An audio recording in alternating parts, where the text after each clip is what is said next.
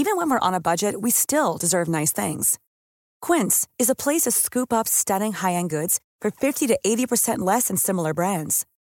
They have buttery soft cashmere sweaters starting at $50, luxurious Italian leather bags, and so much more. Plus, Quince only works with factories that use safe, ethical, and responsible manufacturing. Get the high-end goods you'll love without the high price tag with Quince. Go to quince.com/style for free shipping and 365-day returns. Música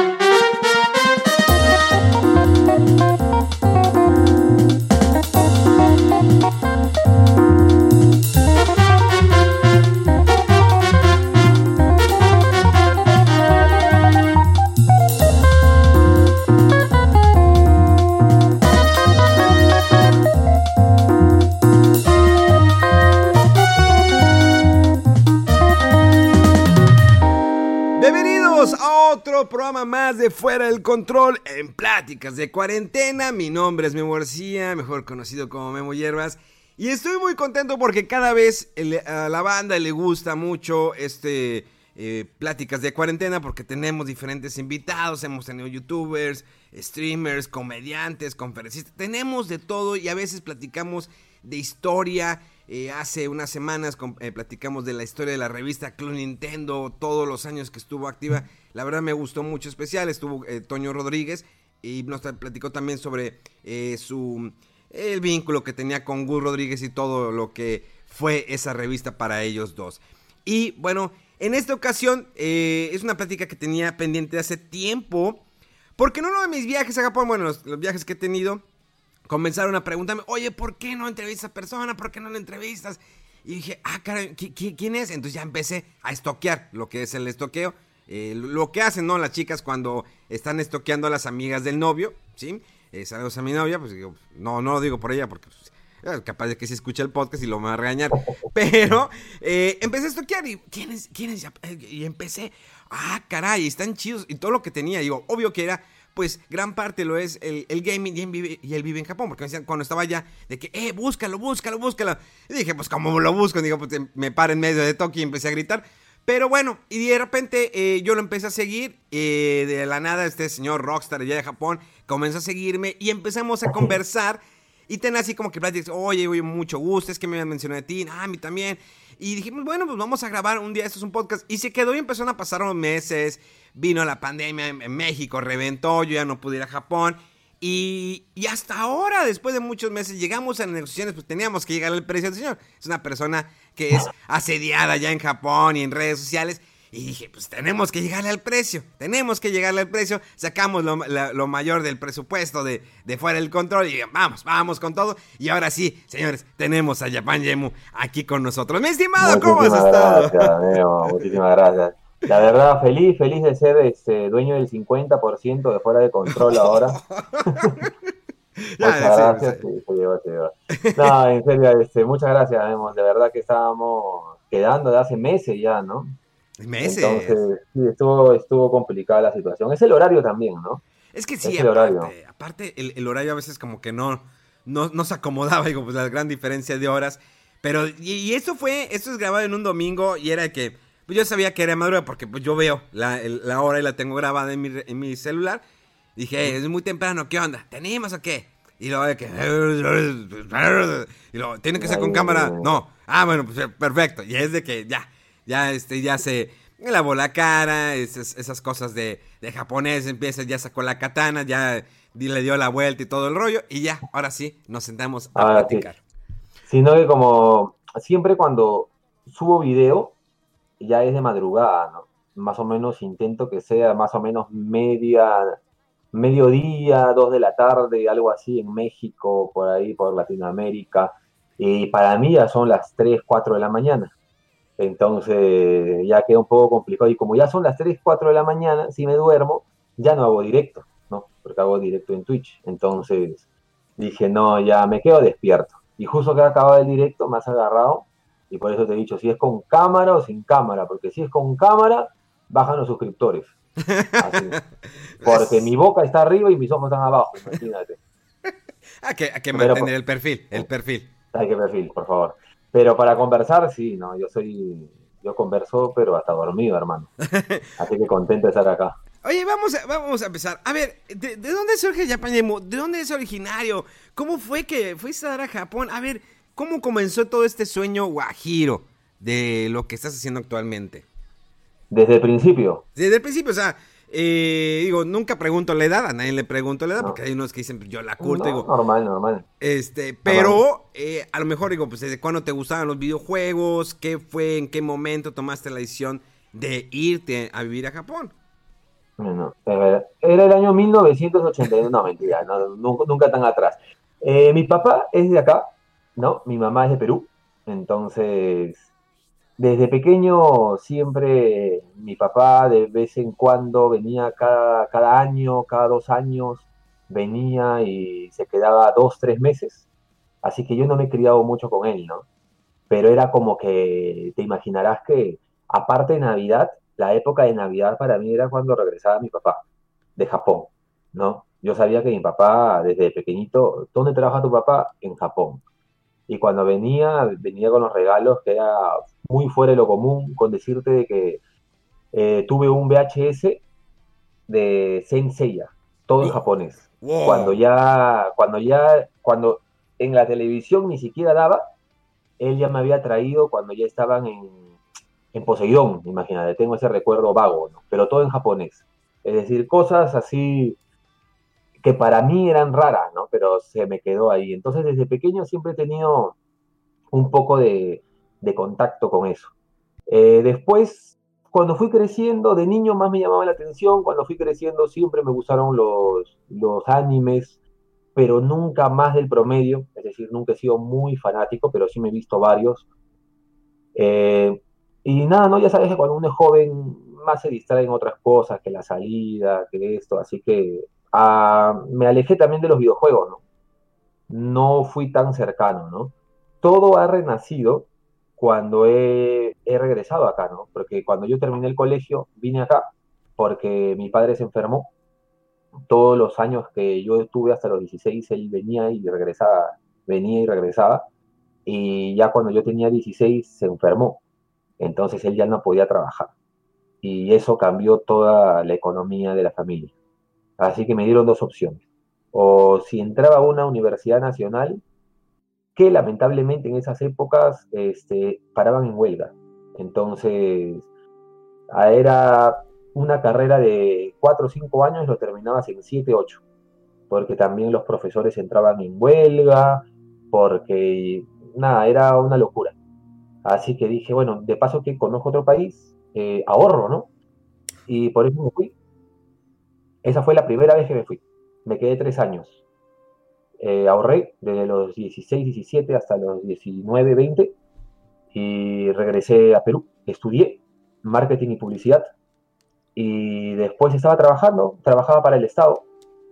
Eh, un trabajo, sí bien, de ahí formé mi propia agencia de publicidad hasta que mi papá falleció y mi madre estaba acá. Así que, aunque tengo mi hermana, mi hermana ya tiene sus hijos y todo, así que mi mamá estaba sola y regresé cuando tenía 25 años, casi 26, en un afán de, de, acompañar a mi madre. A ella estaba ya de enamorado, ya de novio, con la mujer sin rostro.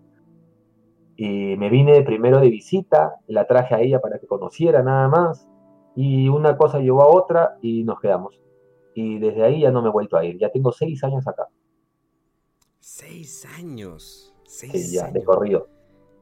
Y, cuando ya llegas, o sea, ya te estableces, ¿cómo surge todo lo del canal de YouTube? O sea, ¿cómo surge esa magia? Digo, yo, bueno, muchos eh, youtubers fue de repente, pues voy a hacer videos. Digo, yo he hecho pocos videos, hice un canal de, de viajes porque la gente me lo pedía. Dije, pues es un proyecto de un año, es un hobby, realmente no quiero vivir de ello. Pero, ¿cómo surge todo lo que, lo que empezaste a hacer allá en Japón? ¿Por qué? Porque por lo mismo que había estudiado, había estudiado marketing y me enseñaron el marketing. Tengo 31 años, todavía me agarró el marketing clásico, el marketing de pancartas, el marketing de banners, lo más tecnológico eran los banners, los pop-up de páginas web, cosas así bastante generales. No había, ya cuando terminé de estudiar recién estaba comenzando fuerte el tema del social media y todo eso, así que yo no lo agarré tanto en el tema de los estudios. Era algo que siempre me llamó la atención, siempre me gustó la computadora, siempre he tenido computadora, desde que soy niño, desde que el internet para conectarlo sonaba y mi madre me jalaba las orejas porque llegaba muchísimo de, de, de teléfono, muchísimo, ¿no? Porque el internet gastaba mucho. Entonces desde ahí, y nunca me alejé completamente. Y una de las cosas dentro de la publicidad, del marketing en general, que yo flaqueaba mucho, que yo desconocía mucho, era el tema de la edición de video. Era algo que yo no sabía. Sabía diseñar un poco. Sí, me defendía haciendo mis propios logos, mis propias ediciones en Photoshop, modificar ahí una fotito, cosas simples y todo, pero lo que desconocía completamente era edición de video. Entonces, como yo ya estaba aquí, había estudiado publicidad, pero sabes, te imaginarás que es muy complicado de trabajar, trabajar acá de lo que yo he estudiado. Así que, bueno, no me quedaba otra que entrar a la, a la fábrica, ¿no? En autopartes. Yo trabajaba en autopartes haciendo los asientos, ¿no? Este, para los autos de la Subaru. Y en mis ratos libres, lo que hacía era grabar cualquier cosa y eh, editarlo para ir aprendiendo pero en una de esas salidas eh, me reencontré con el Haroff, que era una tienda que ya conocía, que tenía cosas súper raras, y se me regresó todo, ¿no? Porque siempre he sido de comprar chatarrería, ¿no? De cosas de tecnología, me gustaba. Siempre, este, en esa época, como tenía 17 y 18, compraba la Game Gear o compraba la Game Boy Color, que me acuerdo que estaban 5 dólares en aquellas épocas y todo eso, y me gustaba coleccionarlas y todo eso. Y me vino el recuerdo, así que lo que se me hacía más cómodo grabar era cosas de videojuegos, porque me gustaba, porque conocía. Y todo eso, así que por eso nació el canal, más que nada, ¿no? Porque por una necesidad de aprender algo, y de ahí, mientras iba aprendiendo iba este, mientras iba aprendiendo el tema de la edición, iba recordando lo que me gustaban los videojuegos, ¿no? Y así nació.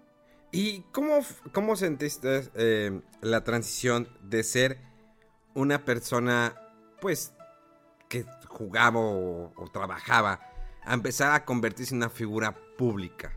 Eso es algo muy curioso porque a veces eh, creen que para una persona es muy fácil, de repente ya tiene seguidores y hay un cambio, o sea, sí sientes un cambio cuando tu palabra importa, tu palabra tiene un peso. Eh, no solamente en la sociedad, sino en, hablamos en, redes sociales, en un video, una opinión tuya, vale.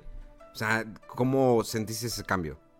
Sí, vale para bien y para mal, ¿no? Porque también cuando te equivocas en algo, vuelan cabezas.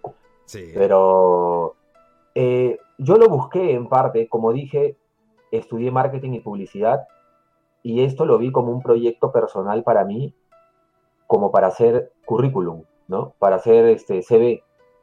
Eh, era algo que me iba a ayudar mucho. Si un caso yo pensaba, hasta hace unos años yo pensaba regresar, ya sea a Perú o a otro país, pero en Latinoamérica para trabajar de, lo que yo sé, de publicidad. Pero me fui quedando, me fui quedando, aparte a la paralela de YouTube, en realidad YouTube es, es algo que ha surgido de la nada, eh, si bien he buscado con técnicas y todo eso, este, la verdad no pensé que iba a crecer tanto. Aparte yo tengo mi proyecto personal, ¿no? Aquí en Japón, que ya es que se aleja completamente de la internet, por eso a veces no puedo subir tantos videos como yo quisiera. Pero lo de YouTube es, eh, lo comencé a estudiar, comencé a ver qué contenidos funcionan, qué contenidos no. Digamos que las herramientas de YouTube van cambiando siempre. Yo siempre he sido muy detallista para eso. Me di cuenta que cuando venían visitas de otra página, el algoritmo de YouTube recomendaba mucho. Así que comencé a intentar varias cosas en realidad. Este, inversión de mi propio bolsillo para ver si funcionaba o no. Más que otra cosa es como un morbo personal para, como marquetero, para dominar el tema audiovisual. ¿No? Cómo se mueve el tema audiovisual. Y YouTube, pues, es el rey de lo audiovisual en Internet. Así que me moría de curiosidad saber cómo funcionaba YouTube a quién recomendaba, a quién no y todo eso. Y en una parte llegué a la conclusión que YouTube recomendaba mucho cuando venían visitas de otras páginas. Es como que tú te estás encargando de, quitarle vistas o, traer gente que se está posicionando en otras redes sociales y traerlas a YouTube. Y el algoritmo como que te beneficiaba en cierta manera. Así que en vez de invertir en YouTube, porque como sabrás se puede invertir en, YouTube, ¿no? Para destacar tus videos, eh, lo hice en Facebook. Lo comencé a hacer en Facebook. Creía que mi contenido era bueno, creía que no había y no había algo, digamos que tan marketeado así. Si bien habían canales de videojuegos, eh, no había un canal tan representativo que sea de videojuegos y que esté en Japón y latino, ¿no? No había, no, no encontré. Así que dije, yo podría ser el primero. Primero, tu contenido tiene que ser por lo menos decente, que tú creas que le va a gustar a la gente. Y después ya mandarte, ¿no? Y comencé a invertir un poco en Facebook, comencé a hacer publicidad en Facebook y todo, siempre con el link para mandarlos a mi video. Y comenzó a funcionar, y comenzó a funcionar, y el canal comenzó a crecer, porque yo en el primer año tuve de 0 a 5 mil suscriptores subiendo un poco de Pokémon, ah. subiendo un poco de cosas variadas. Y después, el otro año, pasé de 5.000 a 120.000 suscriptores. ¿no? Así de, así de golpe fue. En menos de un año, creo que fueron nueve meses, de 5.000 a 120.000 suscriptores. ¿no? Entonces, y nada, eso fue con, en parte, ahora ya no invierto en publicidad desde hace ya un tiempo, pero aún así sigo averiguando, en, sigo averiguando otras cosas, cómo ganar por ahí, en qué se le puede sacar ventaja y todo eso, ¿no? Porque ahora estoy metido en lo que es publicidad, pero para empresas japonesas.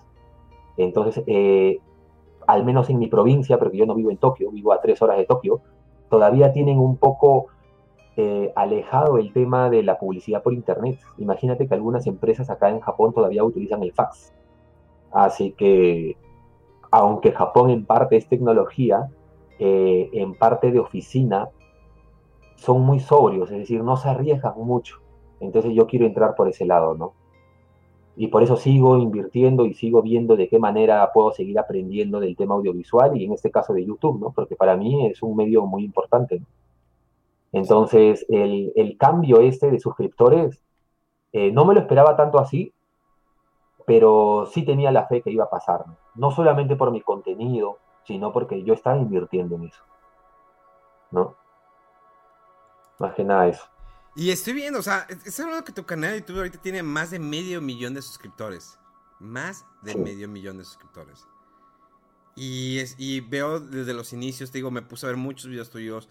Eh, y cómo fueron aumentando los números. O sea, a veces que pues no todos los videos van a ser el, van a dar el trancazo. O sea, hay algunos que a lo mejor tienen menos, eh, menos vistas. Pero es, increíble el trabajo que has hecho y, la dedicación.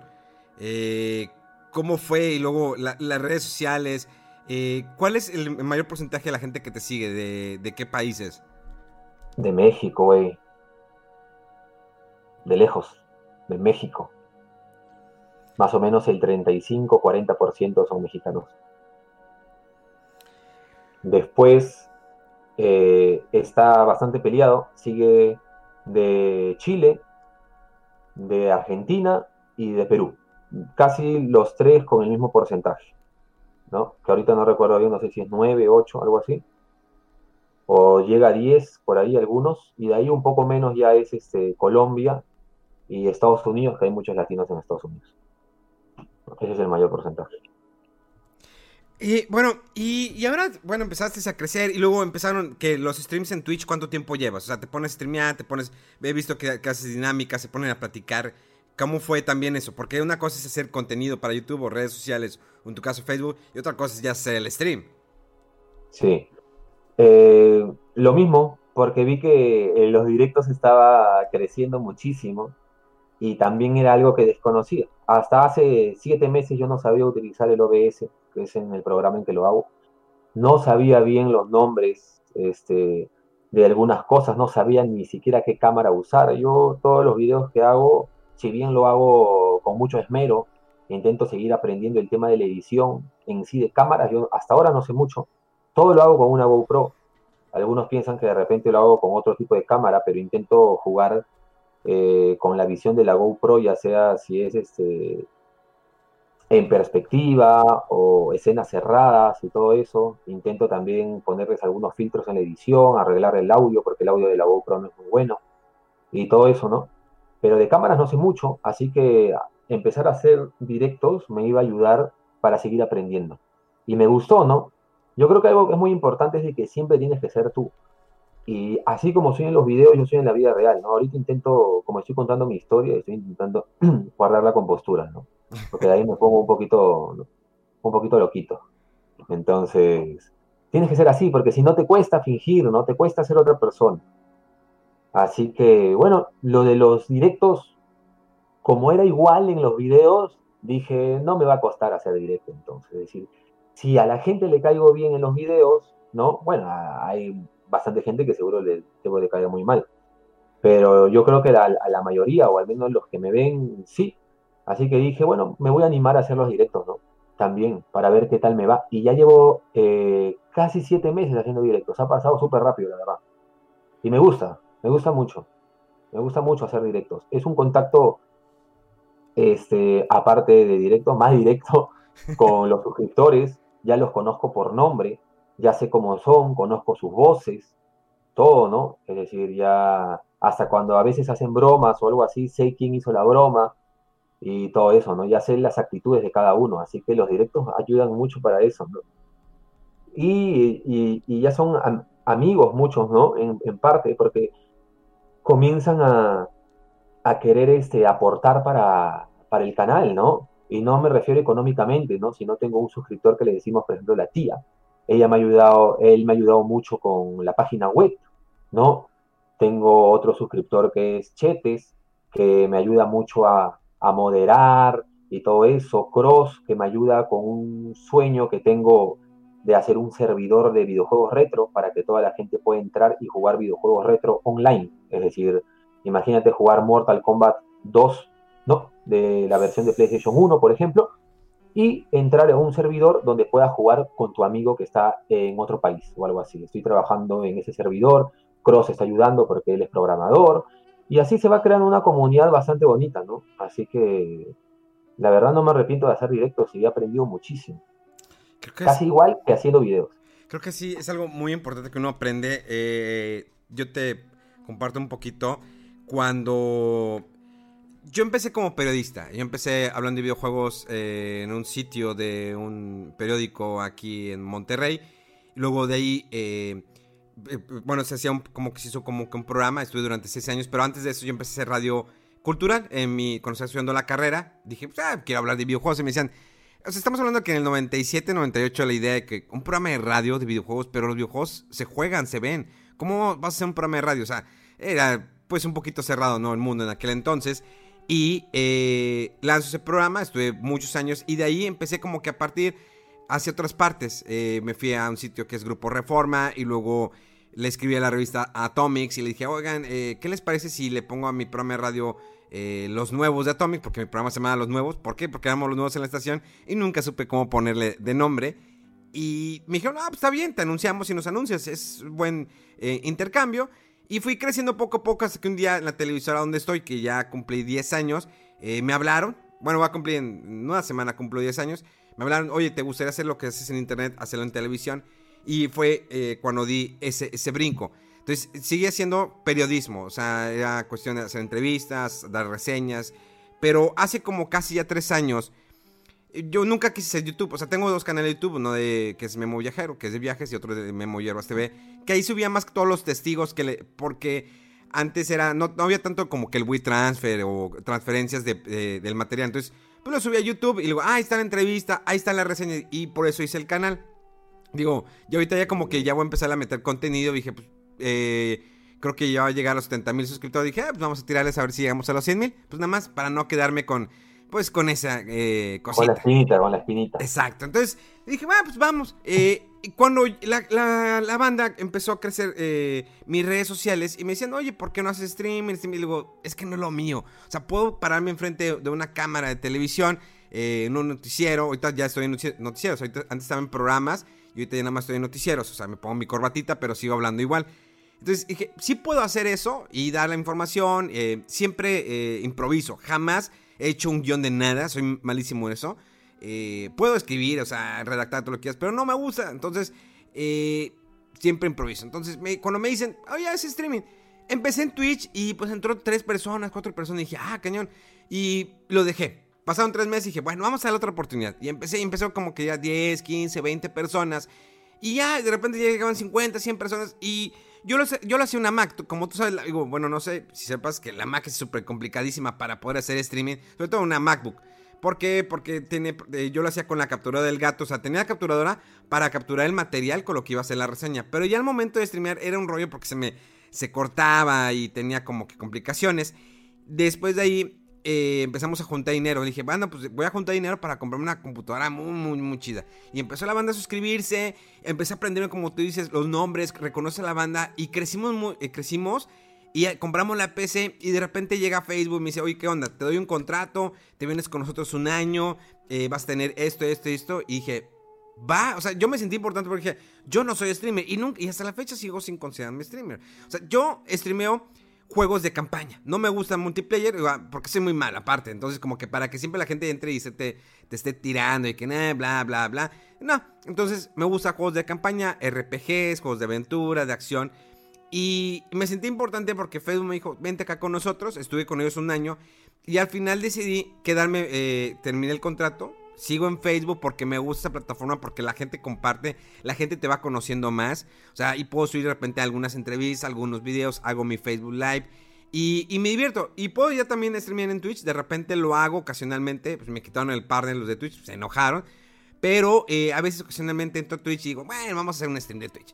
Pero fue muy padre porque es una experiencia estar en vivo, platicar con los seguidores y compartir esas ideas. Oye, ¿qué, vas a hacer? Entonces, cuando em, eh, el año pasado que eh, fui a Japón, de que, eh, este, grabas esto y haces un live y hacía el live y andaba caminando por Japón. Entonces, se hace una interacción muy, muy diferente a cuando interactúas con un, un, video ya grabado que subes o a cuando estás en redes sociales, estar en un live, en un stream o un just chatting o jugando un videojuego. Sobre todo jugando un videojuego porque siempre hay banda que sabe más que nosotros, definitivamente.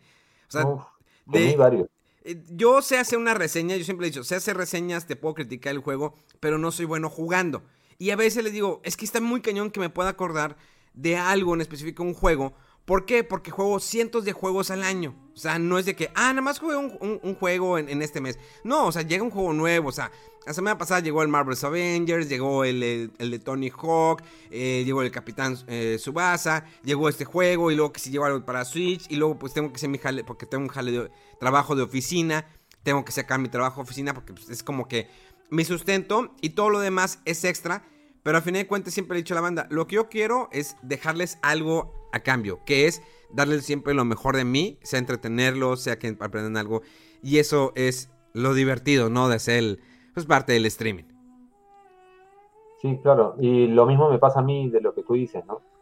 Eh, yo también he jugado de todo, ¿no? Por ejemplo, la otra vez estaba jugando Silent Hill de PlayStation 1 y obviamente había pasado 20 años desde que había jugado. Yo tengo una regla personal, ¿no? Puede ser un poco tonta, pero no difícilmente juego un juego dos veces, aunque me guste.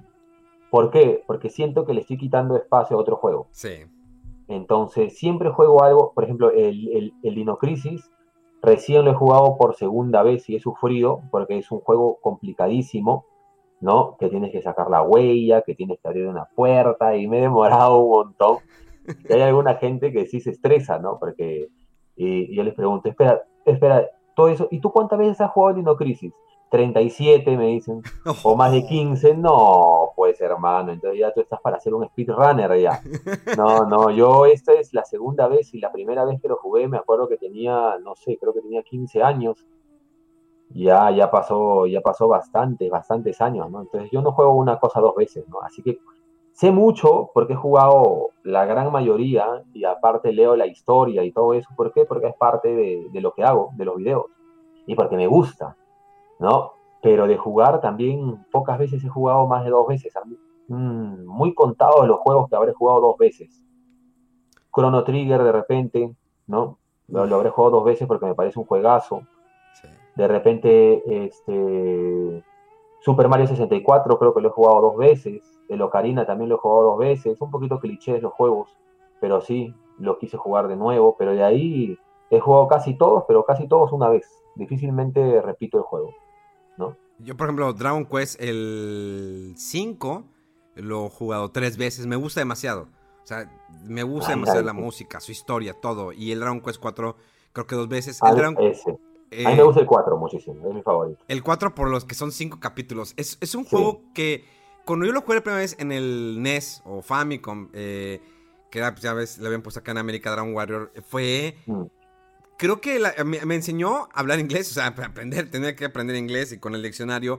Pero cada personaje, cada historia que tenía y que al final se unieran, la música, eh, no sé, es una genialidad. Los Dragon Quest son mis favoritos. Digo, Final Fantasy me gusta, pero Dragon Quest es una genialidad increíble. E incluso cuando jugué el 1 y luego jugué el 2 y juego el 3 y resulta que al final del 3 dices, ah, es que estoy, ah, chis, estoy jugando la precuela. Entonces el héroe del 1 es, wow. Eh, y el 1 hace poquito me, lo aventé porque pues sacaron una versión digital para Nintendo Switch. Me lo aventé, que no me gustó mucho el port, hubiera preferido el port de pues a lo mejor como ya ves que lo sacaron también en Game Boy Color, te tengo la versión de Game Boy Color. O a lo mejor el port de, Super Famicom, que ya lo sacaron en, Japón, el port del 1, el 2 y el 3. Me hubiera gustado más eso, no el port de la versión de celular. Sin embargo, la disfruté, su música, todo tiene. Entonces, el 4 es para mí el soundtrack, todo, todo. Me complementa bien cañón así en mi mente. Sí, acá Dragon Quest es este, historia pura. Sabes que no me acuerdo en qué Dragon Quest fue, no sé si fue en el 4, la verdad, no recuerdo, hace mucho, lo, leí hace mucho tiempo, pero eh, inauguraron el Dragon Quest un miércoles, creo un jueves, y muchos no fueron a trabajar. Creo que fue en el, para el tercero fue cuando ya lo prohibieron, o sea que no podía salir, el juego en un día este, entre semana. sí. Por eso todo estreno de Dragon Quest es fin de semana ya sea sábado o domingo. Normalmente es sábado, para que tengan todo el domingo para jugar. Pero ya no día de semana ya, porque es que los japoneses nunca faltan al trabajo. Imagínate la revolución que tiene que ser el juego para que, para que lo hagan, ¿no? Así que hubo, hubo, una, hubo una baja sustancial en todo Japón cuando se estrenó, creo que fue el 13. No, yo, El, eh, fíjate que siempre me, tengo con, me he quedado con ganas de ir al restaurante de Dragon Quest. Ya, sí. Pero que tienes que hacer cita, entonces siempre ese es, uno de los checkpoints que tengo que hacer. Espero pronto lograrlo, de poder ir a ese restaurante. Pero sí, Dragon Quest es, es, yo creo que es parte de lo que a mí me hizo ir la primera vez a Japón. No tanto porque muchos piensan que, ah, por el anime. No, no, no, O sea, sí me gusta el anime. Yo soy de Massinger Z, eh, Cabello de Zodiaco, eh, eh, Robotech, o bueno, Macros. Eh, entonces, pero el ir a Japón no fue por el anime o por el manga, sino simplemente, más que todo por los videojuegos, porque pues, con ellos crecí.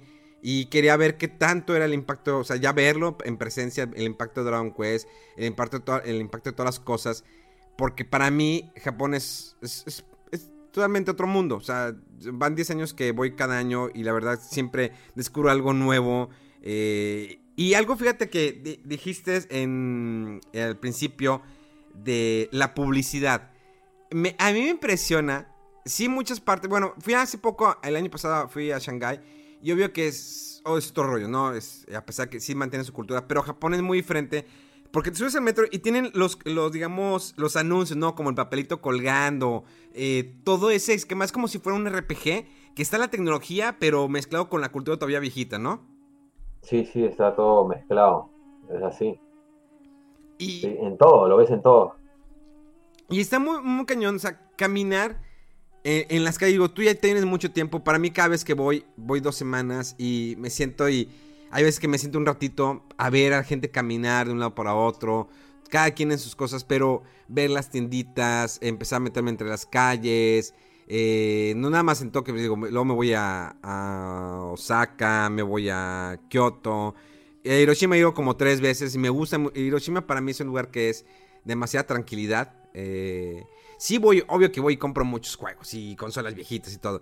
Pero también me gusta mucho por su cultura. Entonces me siento, en Hiroshima es para mí tranquilidad y sí siento ese sentimiento. La primera vez eh, fue, sentí feo, o sea, leer toda la historia, entras a ese museo y ver todo lo que sucedió. Pero, eh, y, admiro cómo se reconstruyó, se levantó y es otra cosa totalmente. Dices, aquí no pudo haber eh, caído una bomba atómica. Y el año pasado se me ocurrió ir a Fukushima Dije, vamos a ir a Fukushima, ¿por qué no? Eh, me lancé a Fukushima en un tren, de ese tren tomé a otro, un pueblito. Y estaba viendo qué es todo eso. Y dije, déjame tomar ese tren a ver hasta dónde me lleva. Me llevó a un pueblito, que no recuerdo el nombre, pues un pueblito como fantasma. Llegué y ya estaban los medidores de, mm, radiación. Y nadie, o sea, no había nadie vigilando. O sea, desde que como que vas a la buena de Dios. Bajé del tren, iba con un amigo. Eh, él sí tenía un poco de miedo y veía que estaba la medición. Empecé a caminar entre las calles de ese pueblito, el pueblo fantasma. Eran muy pocas las personas que vivían en ese pueblo.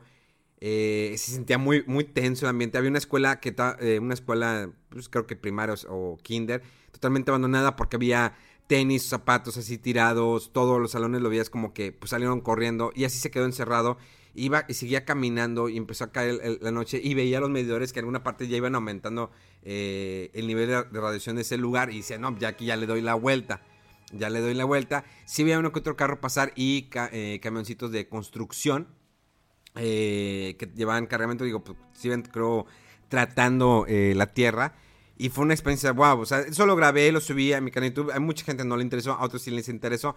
Porque realmente yo el canal de YouTube que, que hice de viajes era como que algo personal. O sea, esto es lo que estoy haciendo. No lo estoy haciendo como que para vender o, generar dinero. No nada. O sea, simplemente era como que, ah, esto es mi viaje, esto es lo que quiero compartirte. Eh, y fue una experiencia totalmente grande. Quiero pasar a una parte. Eh, antes de platicar todo lo que ha sucedido con la, la, pandemia, cómo has vivido los últimos años allá, sobre todo los últimos meses. Aquijabara es uno de los lugares que siempre dicen, Aquijabara es el lugar que tienes que ir. Obvio que hay muchos lugares con cosas también mucho mejores. No estoy haciendo de feo Quijabara. Quijabara es un lugar muy eh, lleno de luces, un, ambiente, todo lo que hay. ¿Qué es para ti Akihabara? Even when we're on a budget, we still deserve nice things. Quince is a place to scoop up stunning high-end goods for 50 to 80% less than similar brands. They have buttery soft cashmere sweaters starting at $50, luxurious Italian leather bags, and so much more. Plus, Quince only works with factories that use safe, ethical, and responsible manufacturing. Get the high-end goods you'll love without the high price tag with Quince. Go to quince.com/style for free shipping and 365-day returns. Para mí, Akihabara, ¿qué es? Sí. Mm. es todo lo que Japón quiere enseñar en el sentido de la tecnología. Pero yo las pocas veces que he ido a Kijabara eh, no he comprado nada. Por ejemplo, hablando de videojuegos o algo así, no he comprado nada. Y Tokio en sí no es Japón para mí. Eh, así como tú dices, los pueblitos y todo eso, para mí eso es Japón. Yo vivo a tres horas de Japón en una provincia que se llama Gunma, para mí, eh, Japón es, es andar en el auto y ver cultivos de arroz, cultivos de mm, hortalizas, y hectáreas y hectáreas de eso, después llegar, ir a un pueblito, comerme un, tomarme un ramen, ir a una tienda por ahí, sí, ves un poquito de tecnología y todo eso, pero en realidad Japón rural es, es lo que es Japón, ¿no? Sí. En, en Tokio está todo junto, ¿no? Y a veces, bueno, la gente se puede equivocar de que, de que Japón es como Akihabara, ¿no? Y en realidad habrán poco, pocas ciudades, de repente Osaka es un poco así, Tokio es un poco así, eh, Nagano de repente un poquito, Nagoya también podría ser, pero después unas dos, tres ciudades más y de ahí ya Japón es ese cultivos y todo eso, ¿no? Ah, a mí me fascina mucho eh, cuando voy a Kioto me voy mucho a los templos y, me impresiona mucho. Eh, normalmente en México lo veo, digo, no en todas partes, pero veo que los museos, todo eso, eh, son visitados por extranjeros. A mí me impresiona mucho cuando voy a un templo eh, en Kioto, me fascina. Y los templos los conozco y siempre que voy, voy a los mismos templos. A, veces, a veces paso en unos más tiempo que en otros. Pero me siento, y veo todos los japoneses cómo van en domingo que se satura, eh, que si se visten así, el, digamos, eh, de cierta manera. Eh, e, eso es lo que más a mí me da. Me, da un aire de tranquilidad. O sea, sentarme en la parte de arriba. Hay veces, hay un, ¿te acuerdas dónde están los arcos naranjas en Kioto?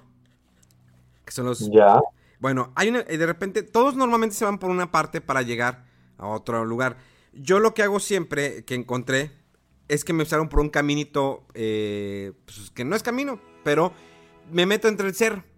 Y hay unas casitas así como que olvidadas por Dios. O sea, están bien lejos las casitas, sin embargo tienen luz. Y me gusta más, es más, eh, es, es un, camino más difícil para subir hasta la cima. Y ya, o sea, te olvidas de los, de los, eh, los toris chiquitos naranjas. te olvidas de eso totalmente porque vas entre el bosque entre el bosque y el bambú y eso me gusta mucho, sí, me voy explorando hasta que llego a la parte de arriba y ya veo toda la gente que viene por los stories, porque todos quieren tomarse con la foto con los, con los y que pues no esté pasando nadie. Y eso es lo, que a mí me gusta, porque busco también la tranquilidad. Digo, hay veces los extranjeros como que no tienen que, no pueden estar gritando o no pueden estar haciendo tanto ruido. Eh, porque pues, ya ves cómo son los japoneses. Digo, yo aprendí muchas cosas con, eh, iban pasando los años a tener el, debido respeto. Y, y sobre todo, como son, son muy educados. O sea, sí, bueno, a menos yo lo que veo en mis viajes, sí, de repente son muy cerrados, pero son muy educados y son muy amables. Las primeras veces yo no entendía nada. Ya ahorita con el tiempo ido aprendiendo cada vez más palabras, todo eh, ellos estudiando un poquito más el idioma, pero ya llega un momento en que pues, yo llego a Japón, ya no pregunto por indicaciones, ya sé pues, moverme solo, ya tomo mi, tren, mi tren bala, ya me sé las direcciones, ya me muevo solo. Pero al principio sí era muy difícil, era muy difícil, pero la gente era tan amable para ayudarte, aunque no entendían nada. Una vez eh, necesitaba un hilo dental porque se me atoró un pedacito de carne, y ya sabes, se te atoró un pedacito de carne y duele después de un rato. Y dije, caño, necesito un hilo dental. Fui a una farmacia y dije, es que, ah, y hacerle la señal hilo dental hasta que ya me entendió. ¡Oh! Y ya va. Y me enseña el hilo dental. Esto y lo, sí, por favor, gracias. O sea, es, es muy chido. Algo que a veces nos falta en otros países. Eh, es esa mayoría. A lo mejor tú la puedes tener, yo la puedo tener, un amigo la puede tener. Pero hay personas que dicen, les pides ayuda y, ah, no, no, pues por ahí, dale por ahí. No, no, no sé. O sea, nadie, porque siempre hay una, existe una desconfianza, ¿no? Existe una desconfianza con la persona que no conoces eso sí. Y a veces cuando los japoneses de repente se podrían negar o algo, o se sonríen y simplemente te hacen con la manito que no, es porque eh, ellos sufren de algo eh, que yo le digo, bueno, es, es vergüenza ajena. Ellos tienen muy desarrollado ese sentimiento de trágame tierra, ¿sabes? Ese sentimiento de que cuando estás pasando pena, ya, ellos son mucho así y a veces cuando hablan con un extranjero, piensan que de repente van a pasar un momento incómodo, no solo para ellos, sino para ti, porque no se van a entender. Entonces muchos de repente te quieren ayudar, es decir, te ayudarían, pero como no, no se van a entender o ellos piensan que de repente no se van a entender, intentan pasar de ese, ¿no? De ese mal momento, entre comillas, ¿no? Porque ellos sí tienen mucha, mucha vergüenza ajena, ¿no? Se apenan rápidamente ellos, ¿no? Entonces, eso he visto, ¿no? De repente en ciudades menos, a veces en, provincia, que son un poco más reservados aún, suele pasar un poquito más seguido, ¿no? Pero más que nada es por eso, ¿no? Porque por, por la pena, ¿no? No es porque no quieran ayudar ni nada, ¿no? Lo menciono porque a veces hay gente que, que lo toma mal, ¿no? Porque ya me ha pasado en que eh, de caseguis o, de, o descendientes también que la primera vez que llegan a Japón, ¿no? Y todavía no están terminando de, entender a los japoneses, eh, piensan que algunos, no sé, por ser extranjeros no les quieran ayudar o algo así, ¿no? Que seguro habrá también, ¿no? Pero la mayoría es, es, es por eso, ¿no? Sobre todo en provincia. Eh, ¿Cómo han sido los últimos meses que has vivido cuando empezó todo lo, de la pandemia, ¿de qué manera te afectó directamente?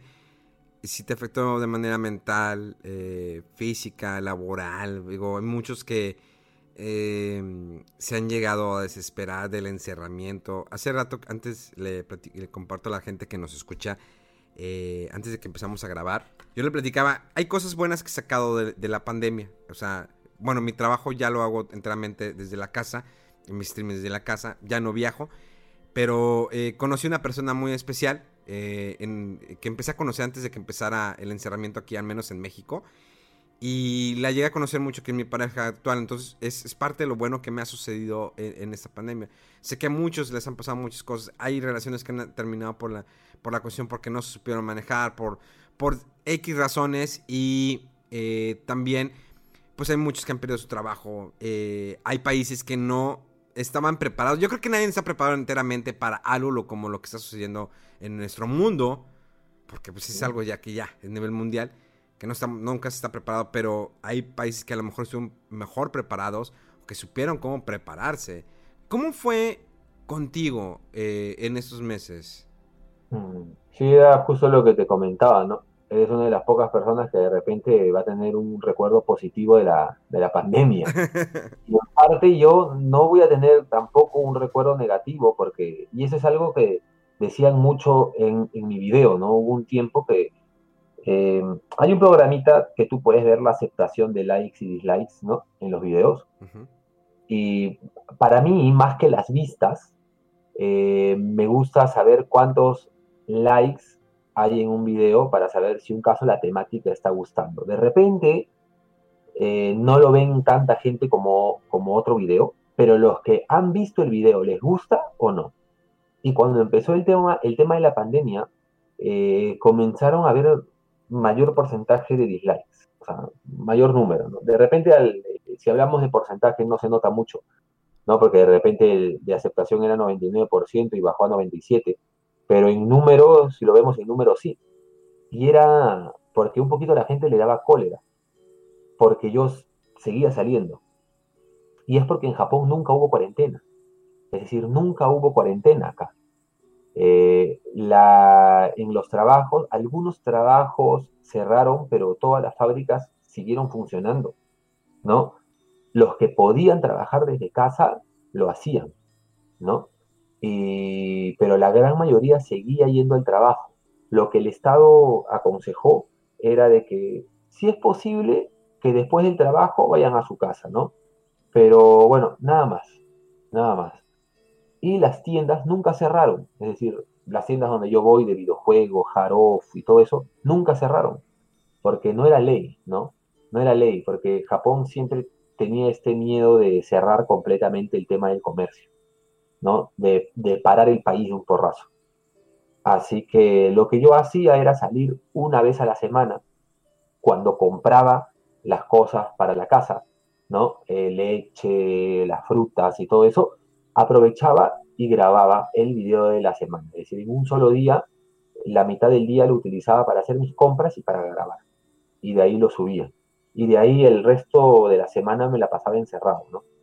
Pero como en el resto del mundo sí estaban pasándola feo, porque estar encerrado de repente la primera semana genial, la segunda genial, aunque ya has visto el, el típico tema de que cómo aguantan la pandemia, ¿no? Los memes y aparecen los que jugamos videojuegos, de que nos entretenemos jugando, claro, es decir, ayuda muchísimo.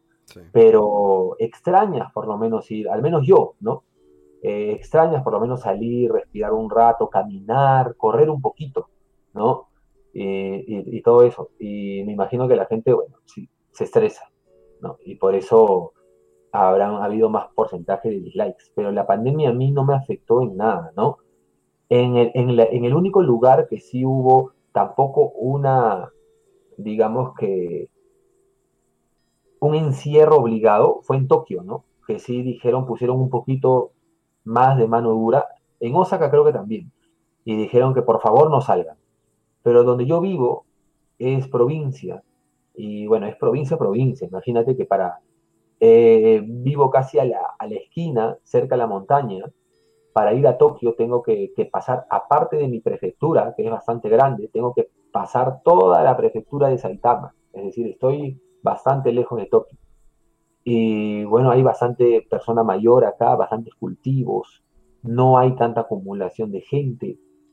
Acá, acá en donde yo vivo sí se ve una casa en un lado y después de, de una cuadra ves otra casa, después de una cuadra ves otra casa. ¿Y por qué? Porque cada casa es dueña de repente de un poco de cultivo. Y así están, muchas veces están bastante alejados, salvo que vayas a un centro comercial, ahí sí se acumula. Pero la verdad es que yo no, yo no sufrí la, este, la pandemia, ¿no? No me afectó a mí directamente, solo me afectó en el tema sentimental porque mi esposa había viajado a Latinoamérica y me había separado de ella, ¿no? Y bueno, era parte de este, el plan que teníamos, ¿no? Pero el plan se fue al tacho porque ella había viajado para hacer un asesoramiento, un estudio, ¿no? Este, hacer un curso que, que, quería hacer.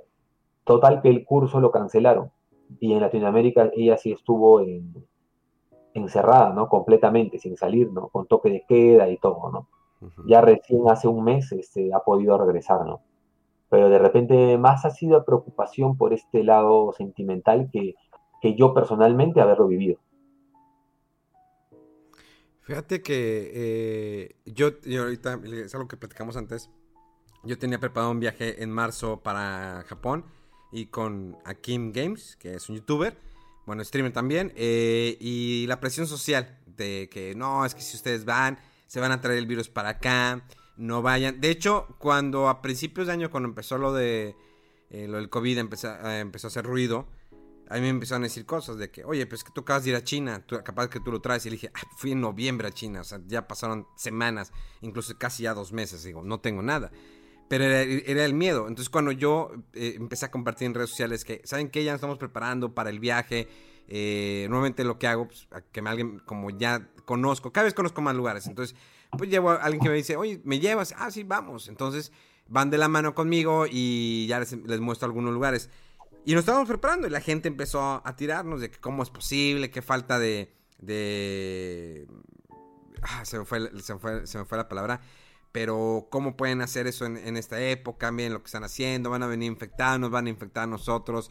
Y les decía, yo me imagino que me imagino que qué falta de sentido común. Ándale, exactamente, qué falta de sentido común. Y les decía, Oigan, sí saben, o sea, si venimos, digo, supone que nuestro país debe, debe prepararse, si sabe que en otros países ya está, ya está este virus atacando, nuestro país, obvio que en los aeropuertos se deben de preparar de, pues con eso. Obvio que no lo hicieron nuestro país, y digo, no estoy atacando al gobierno, porque a veces piensan que como que ataco al gobierno, y digo, no, simplemente pues no se prepararon de la manera de vida, y eh, pues ahí que hay consecuencias. Obvio que de alguna manera ese virus iba a entrar, mm, era casi imposible como que estar aislados de ellos y sobre todo porque tenemos Estados Unidos eh, arriba de nosotros. Pero creo que se pueden haber preparado de una mejor manera. Entonces, pues decidimos de que, ¿sabes qué? Pues vamos a, pues a cancelar el viaje, ¿no? A moverlo, a moverlo de mes. Eh, probablemente a lo mejor se puedan empezar a ver, eh, poner feas las cosas en Japón, pero resultó todo lo contrario, se puso aquí feo. Yo veía los números, o sea, realmente creo que Japón, y siempre es algo que me preguntaban cuando andaba allá, me dicen, oye, ¿por qué el tapabocas? ¿Por qué la gente tapabocas? Están enfermos todos.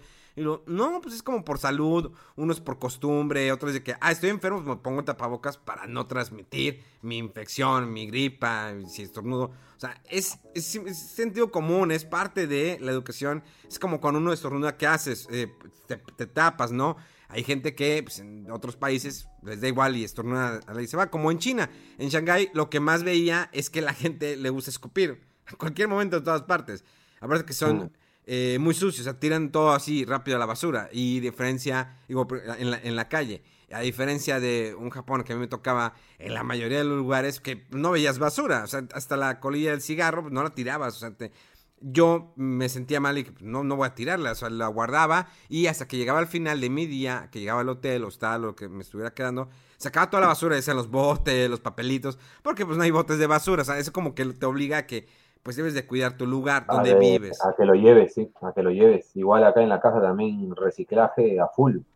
Cartón un día, lata un día, plástico un día, es decir, ¿no? Y si te agarran que estás votando en día que no debe ser, te cae hasta multa. Así que todo tiene que ser bien, bien organizado. y los vecinos, y los vecinos ayudan en eso, ¿ah? los vecinos dicen tal señor no está votando bien y cae la multa, ellos son los, primeros chivatos en, pasar la voz, ¿no? Cosa que está bien, claro, tienes que respetar. ¿Tú crees que eh, en Japón a los extranjeros les hagan eh, les hagan caras o como dirían les, hacen el, feo? en parte, no por el tema de por ser extranjero, sino por el tema de que no los entienden. Es decir, si tú entras en el círculo japonés, tienes un amigo japonés y te presenta amigos japoneses y los entiendes, sabes sus costumbres, entonces te van a tratar bien. Es decir, te van a tratar como un japonés. No, no siento que haya discriminación. Ojo, debe de haber japoneses que son muy racistas, seguro que sí, seguro que sí, seguro que gente mayor, he escuchado muchos que no les gustan los americanos, por ejemplo, por el tema de la guerra, Nunca he conocido a ninguno, pero supuestamente se dice que hay muchos que no les gusta y todo eso. A los jóvenes sí, ¿no? Ya están un poquito más globalizados. Pero más que nada es por el tema de costumbres, ¿no? Es como que piensan que el extranjero, diciéndolo así claro, la va a cagar. No, como que va a hacer algo. Va a hacer algo que, que sale de, de, lo que es. Y en el trabajo me ha pasado bastantes veces. Me ha pasado que de repente un extranjero eh, ya iba a tocar el timbre y de repente no se quería llevar la botella y la botella de plástico lo botó en quemables. Y el japonés vio y hubo pelea, ¿no? Por ese tipo de cosas. Entonces, a, ese extranjero ya no lo van a, como que no lo van a recibir bien porque piensan que, que lo va a volver a hacer, ¿no? Ahora que estoy haciendo una pequeña empresa acá, hay una frase que se cumple mucho, ¿no? Y es de que japonés no olvida, en el sentido de que si tiene una mala experiencia, si tú tienes un restaurante y el japonés ha vivido una mala experiencia en ese restaurante, él no te va a hacer feos, tal vez. Te va a decir, ah, sí, no se preocupe, no se preocupe, ya, ya, genial, no se preocupe, acá tiene un descuento, disculpe por las molestias, sí, sí, todo bien, pero nunca va a regresar. Es así si ya tiene la mala experiencia, nunca va a regresar. Y si ya ha tenido una mala experiencia con algún extranjero, seguro que va a poner más peros. Una, por ejemplo, una anécdota así que me contaba mi papá era de que antes, eh, cuando tú entrabas a trabajar, tienes tu lista de que entras, ¿no? A la hora que entras. Normalmente, como que tienen una tarjeta, no sé si utilizan por allá también, de que utilizas la, la, tarjetita y marcas la hora que entras y marcas la hora que sales, ¿no es cierto? Sí, todavía, sí, todavía se maneja, se manejan algunas partes y me tocó todavía mi empresa que hace dos años se manejaba hasta que empezaron muchos a hacer trampa. Ah, mira, ya, justo voy en eso, de que ahora se utiliza mucho eso aquí en Japón, pero antes no, antes, te hablo de hace 20 años atrás, tú colocabas manualmente, escribías la hora que entrabas y escribías la hora en que salías. Pero muchos extranjeros comenzaron a ponerse dos horas más, ya sabes que acá se paga por hora, así que se ponía dos horas más de salida, tres horas más de salida, y a fin de mes ganaban 700, 800 dólares más por mes.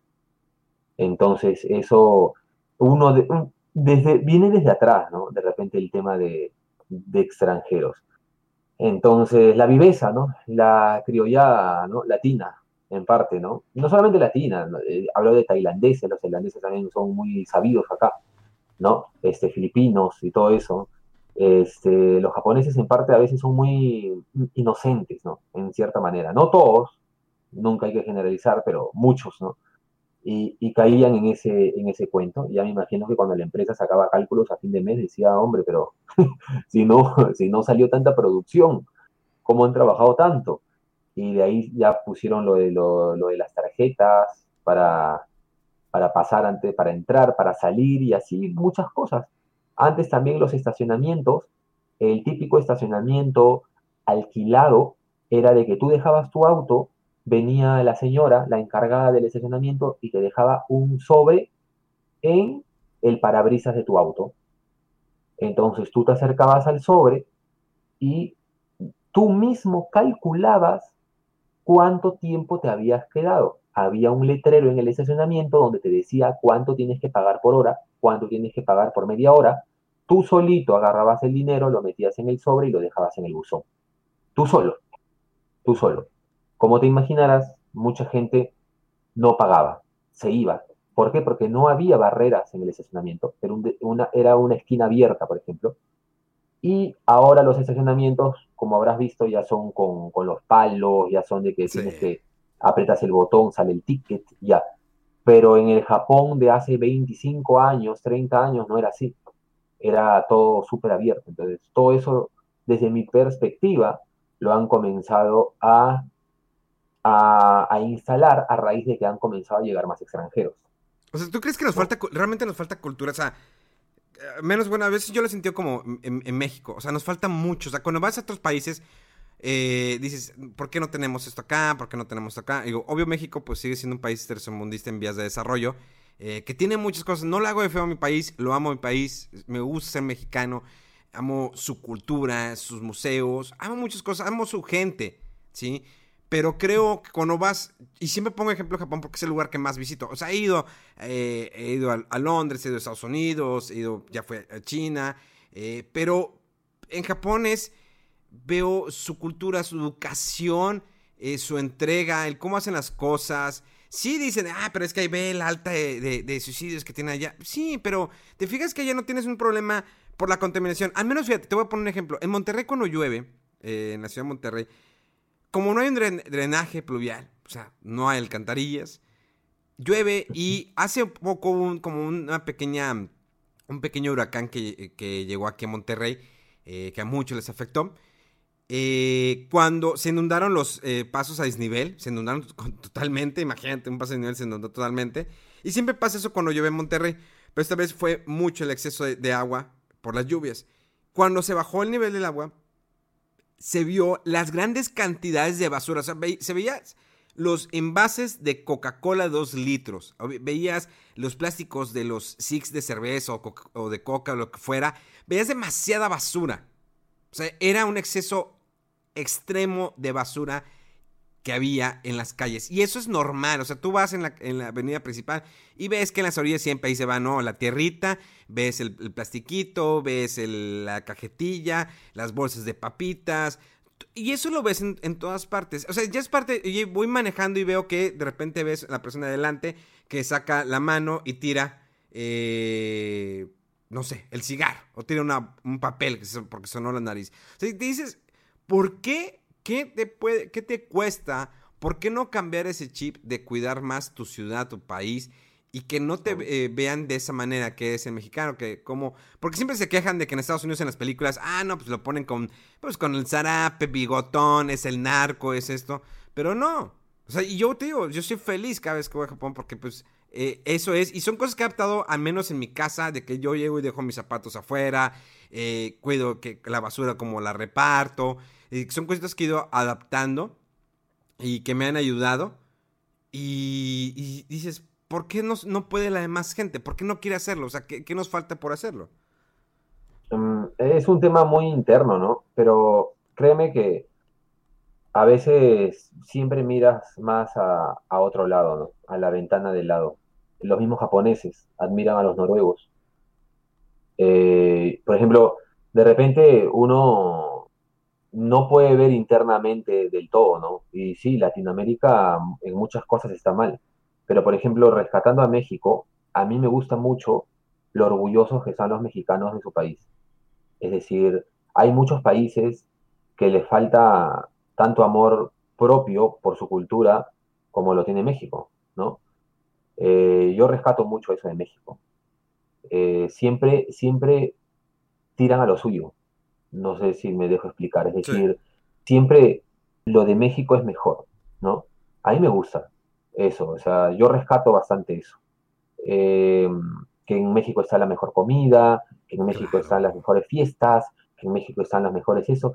Ese sentimiento es muy rescatable, ¿no? Y yo creo que de ahí se empieza. Yo creo que de ahí se empieza, porque hay otros países, no voy a comenzar a hablar de países, pero que de repente se tiran un poquito de, barro entre ellos, ¿no? o de repente miran más allá, ¿no?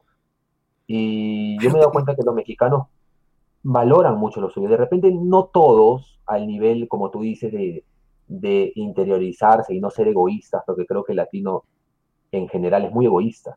El japonés siempre piensa en el otro. Y es algo muy complicado de desarrollar, es que es muy complicado. Mira, no te vayas lejos. Ahí te va. Si en México nos ayudamos, o sea, cuando hay una desgracia se ayuda muy cañón y eso sí lo respeto y, y es algo que nos nace. Somos fregones y luchones. Pero, por ejemplo, en Londres, a mí me pasó, las dos veces que he ido, ahí sí no hablas el... O sea, sí hay... muchos ingleses me tocaron que te me decían, ¿what? Oh, I don't understand. O sea, porque eh, traigo en inglés, dude. O sea, soy México, te estoy preguntando algo en buen plan. Y, y, eran muy déspotas, muy, muy fríos. Digo, obvio que es parte todos de su cultura, lo quieras, pero yo como mexicano te estoy preguntando, no sé, quiero ir a tal parte y que me digas, a ver, repíteme porque no te entiendo. Y luego, te lo estoy diciendo en inglés, o sea, no puedo hablar tu inglés, tu estilo, porque es un inglés muy diferente. ¿Sí? Eh, trato de darme a entender. Y no es porque dije, no lo estoy diciendo mal, te estoy, diciendo, estoy preguntando por la dirección o cómo le hago para llegar a este lugar. Y sí, te digo, o sea, obvio que eh, en México es, una, es un país que se distingue mucho por eh, ese orgullo pero a veces te digo, Japón a veces me fascina y tiene muchas cosas que me gustan, cositas así, aunque sean pequeñas. Es increíble. Desde la primera vez me acuerdo, fíjate, iba a McDonald's y traía mi paraguas porque estaba lloviendo y vi, ah, chis, y vi, ¿por qué hay unas bolsas afuera? Ah, aquí pones el paraguas y, te lo, y lo pones como si fuera una bolsita y así no va escurriendo.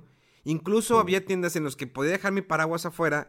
Me acuerdo que un amigo, fui hace como 12 años, y estaba lloviendo y traía el paraguas y lo dejé afuera y me dijo, oye, ¿por qué lo dejas afuera? Pues porque no, no puedes entrar con el paraguas escurriendo en toda la tienda.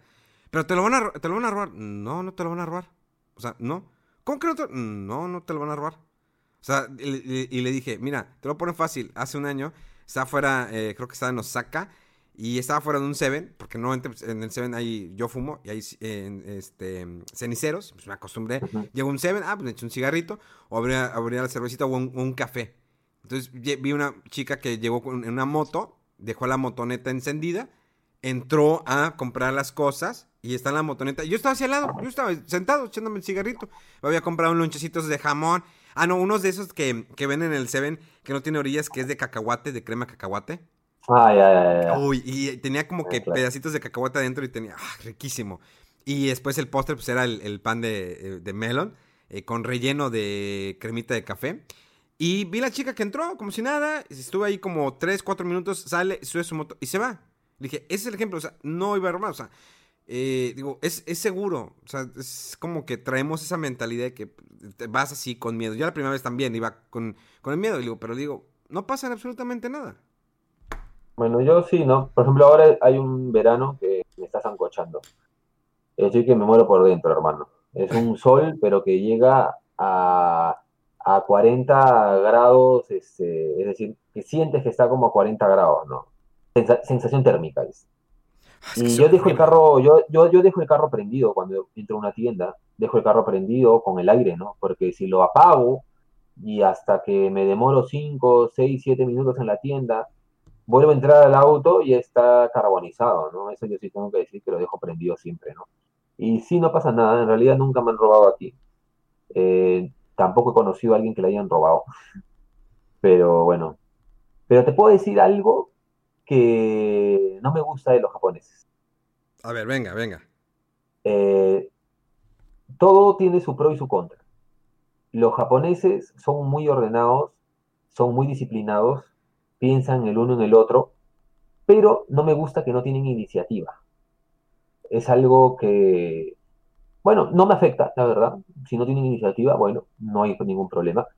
Pero como persona, este, tal vez no lo comparto tanto, ¿no? Por ejemplo, si yo tengo un hijo, me gustaría, sí, este, criarlo con que tenga iniciativa, ¿no?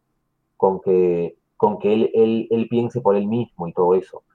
Aquí en Japón hay una frase que es muy común, que es de que el que el que sale a relucir, ¿no?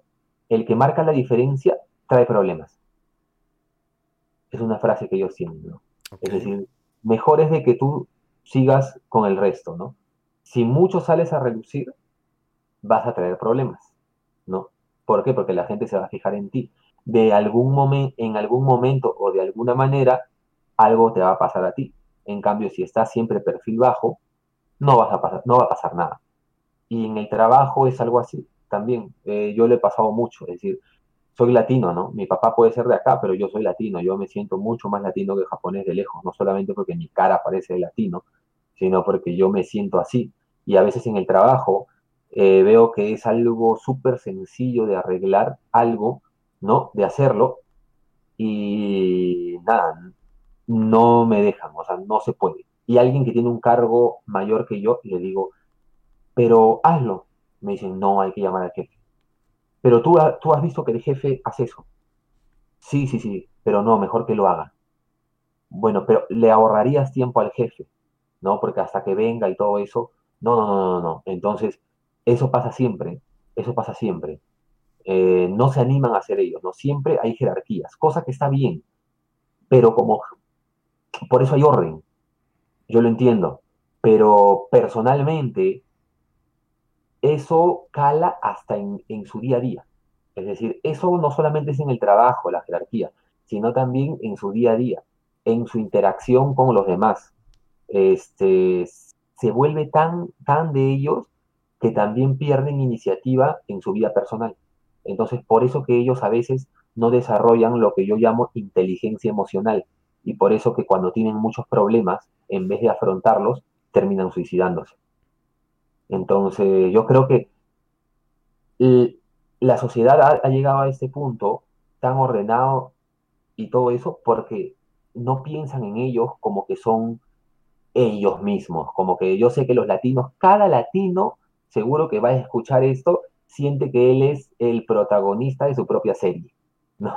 Es decir, eh, un poquito como que el mundo gira un poquito en lo que nos pasa a nosotros, los japoneses no.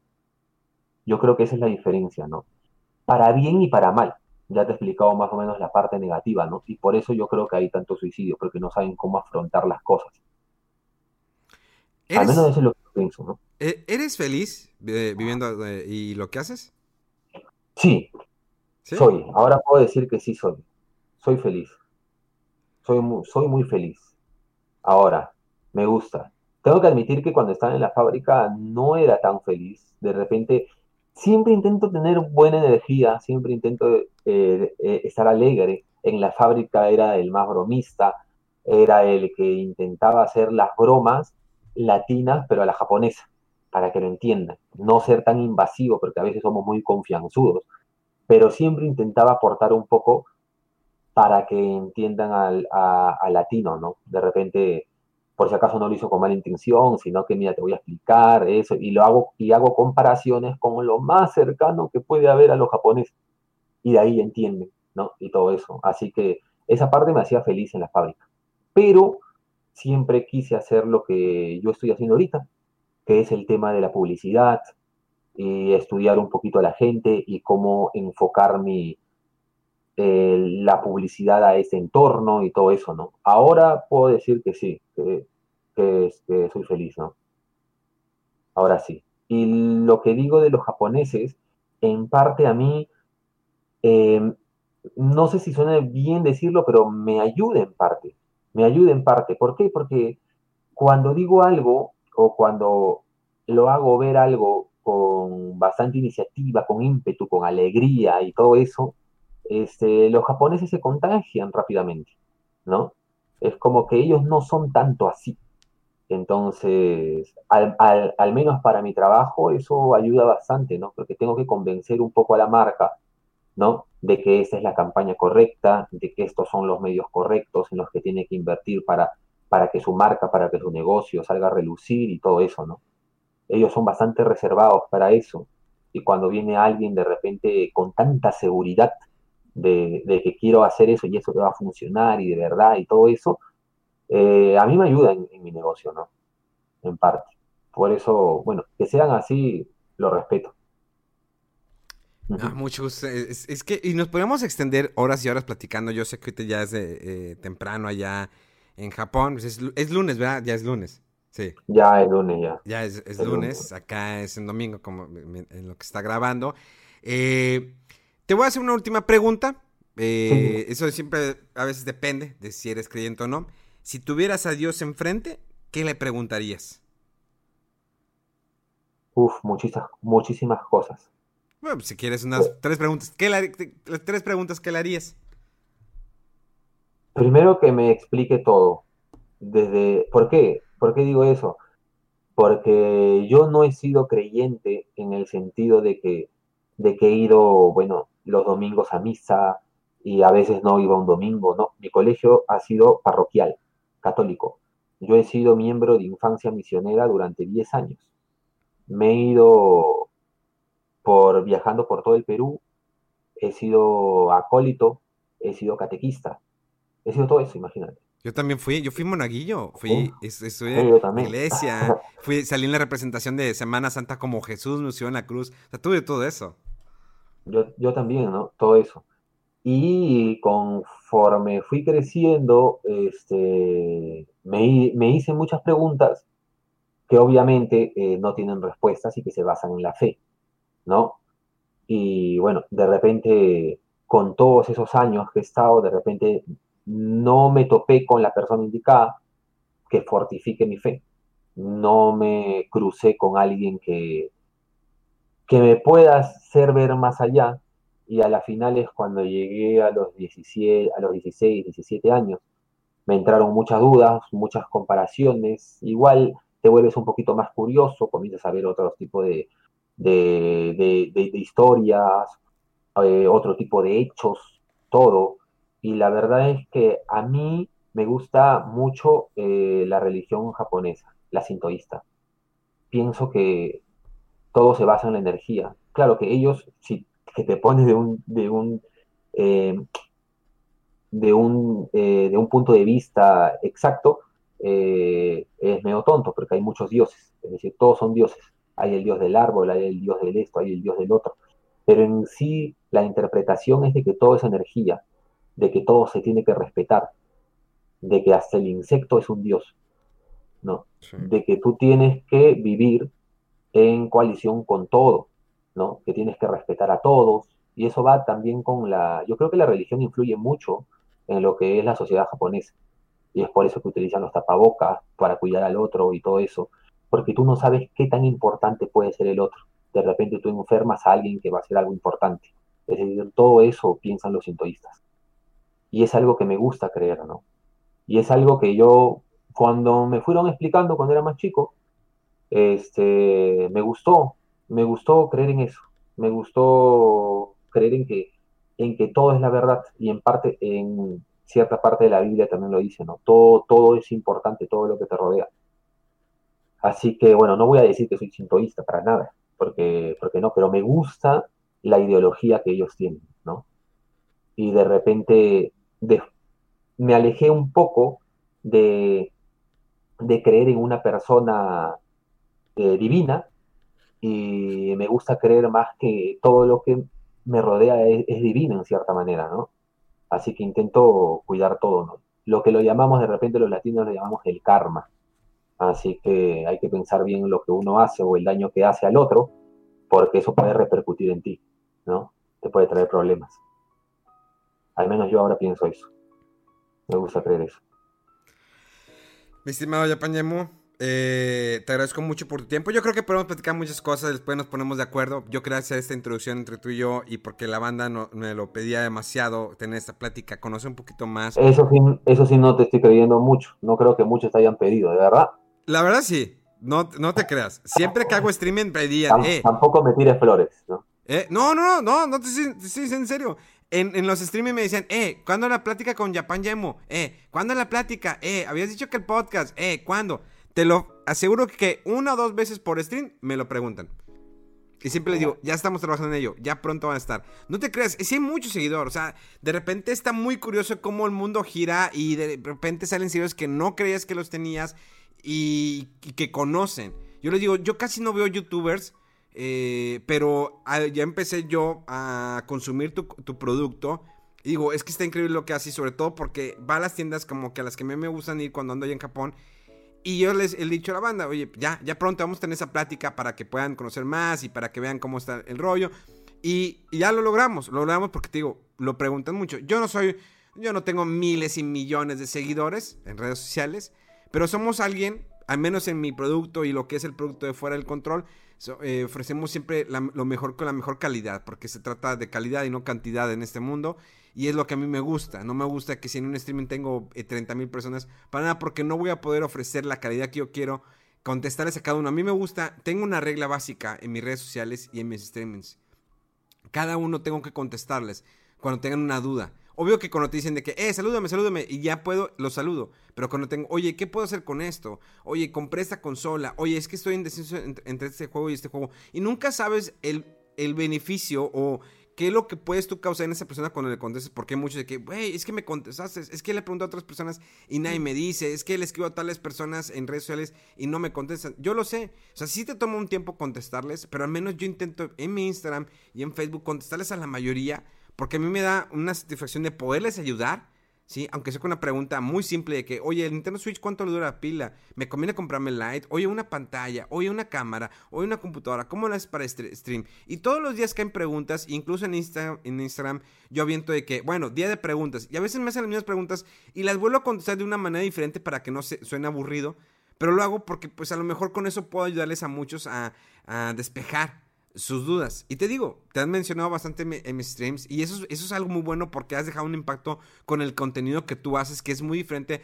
He visto otros, otros youtubers que hacen contenido de Japón, pero el tuyo es, me gusta cómo lo haces, el, amor que tienes, las consolas de repente que sacas, porque te digo yo, eh, yo necesito eso. Entonces, el Game, el, Game Boy Micro, dije, te pasaste. Yo tengo mi Game Boy Micro desde que salió, lo guardé, no tengo su cajita desafortunadamente qué chido que eh, hicieras un video del Game Boy Micro porque hay banda que no conoce el Game Boy Micro. Cuando lo muestro dicen, ¿qué es eso? El Game Boy Micro. ¿Cuándo salió eso? Y lo salió hace mucho tiempo, salieron pocas copias, es raro conseguirlo.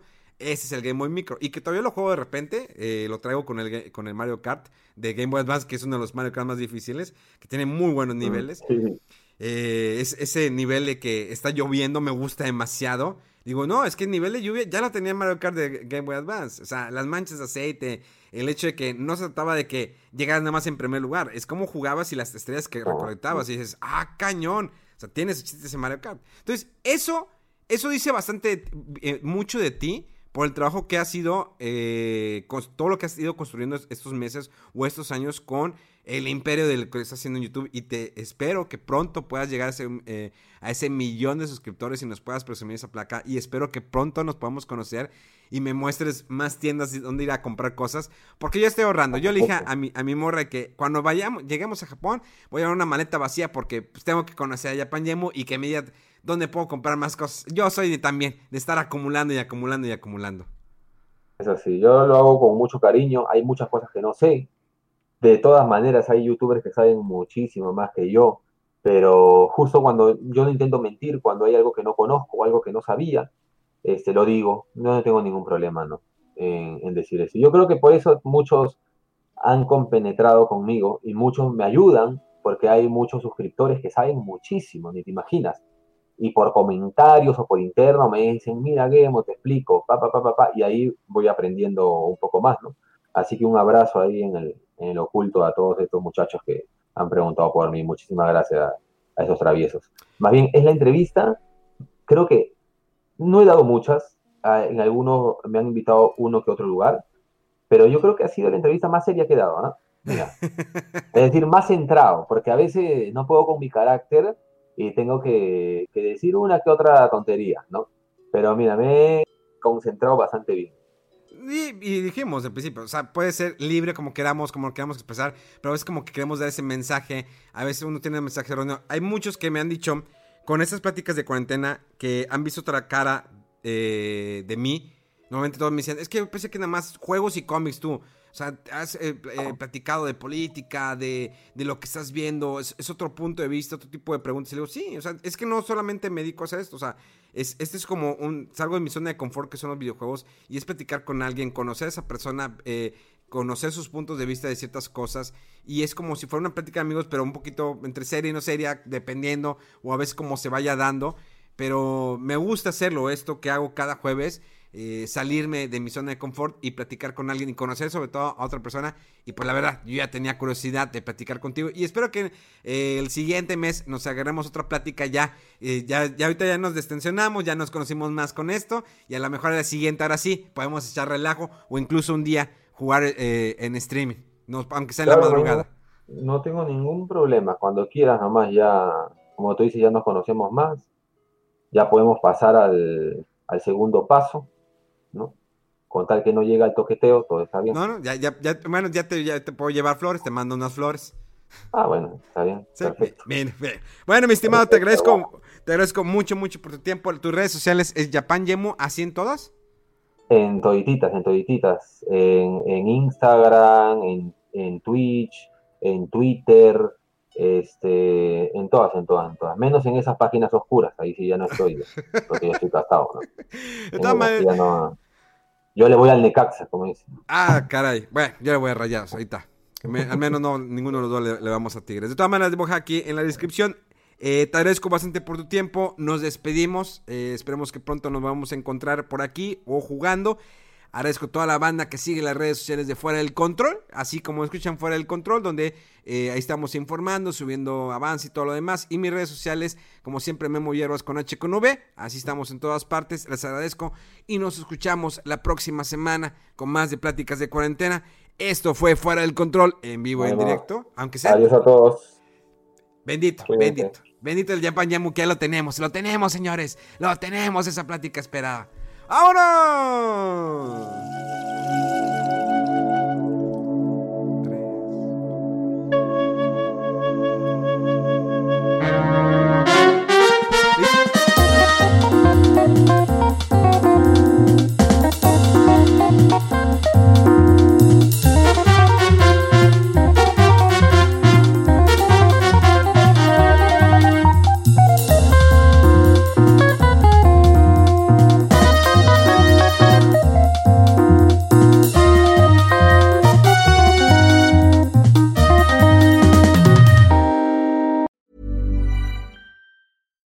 It's Paige DeSorbo from Giggly Squad. High quality fashion without the price tag. Say hello to Quince.